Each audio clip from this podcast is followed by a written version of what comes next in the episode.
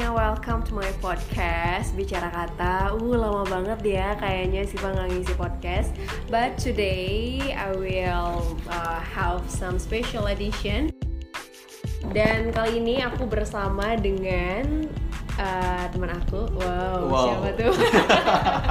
Yap, benar banget Beliau, wah beliau, Beliau berat banget. Kita ngangkat terus kayaknya bakal ini.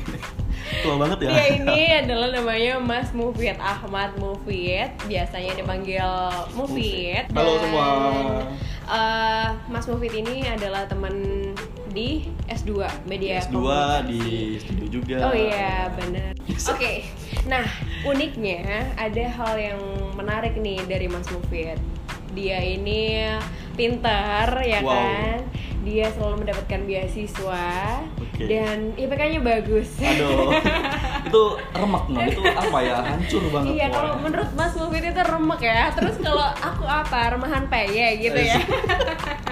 Oke, nah kita mulai ya Mas dari pendidikan Mas Mufid dari SD, SMP, SMA itu kayak gimana sih? Atau Mas Mufid itu emang seneng banget belajar atau kayak gimana sih? Kok bisa mendapatkan beasiswa terus? Apalagi tahu nggak guys, beasiswanya apa? LPDP.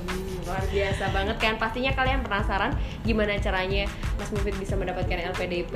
Apa tips-tipsnya? Nanti bakal di share sama Mas Mufid. Ini kayak Oke. yang wah banget gitu ya, padahal kan biasa aja sebenarnya itu. Jadi teman-teman jangan terlalu wah ya karena sebenarnya biasa aja. Mm-hmm. Jadi kalau dari TK, SD sampai SMA tuh di Lamongan, Non. di Lamongan dan memang dari kecil uh, lingkungan pesantren semua lingkungannya gitu. Jadi memang tinggal di rumah, ya.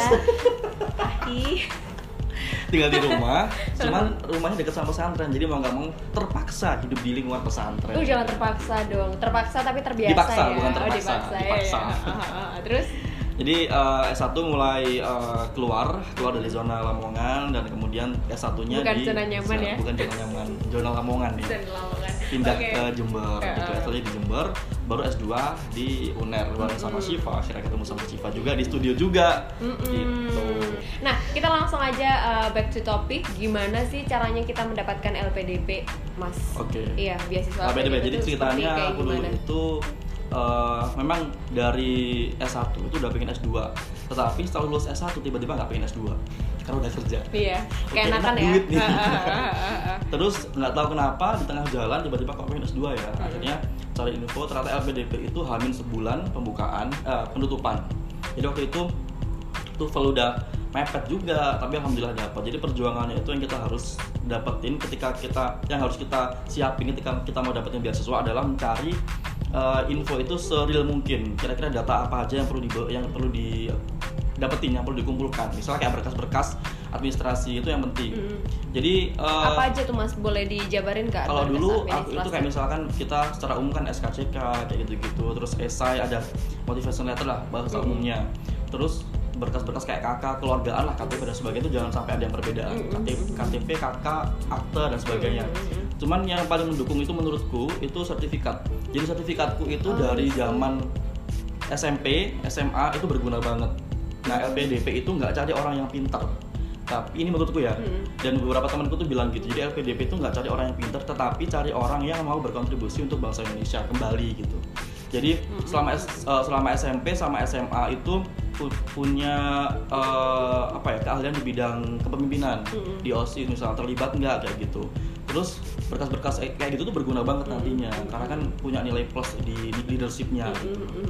terus terus apa lagi ya intinya kayak TOEFL itu yang penting Iya. sih TOEFL itu yang jadi apa poin penting karena kita memang eh, ada perbedaan misalnya mau daftar di dalam negeri atau di luar negeri itu beda banget nanti Hmm. berkas-berkasnya Kayak gimana tuh Mas? kalau di dalam negeri, biasanya nggak perlu IELTS dulu? Mm. tapi kalau di luar negeri itu pasti butuh IELTS cuman nggak semua kampus itu butuh IELTS di pendaftaran di awal untuk LPDP-nya jadi kita nanti misalnya kita mau daftar kampusnya dulu itu bisa Hmm. baru daftar eh, LPDP-nya Hmm. atau daftar LPDP-nya dulu baru kampusnya itu bisa Oke, Mas kita jeda dulu nantinya kita sambung di segmen selanjutnya.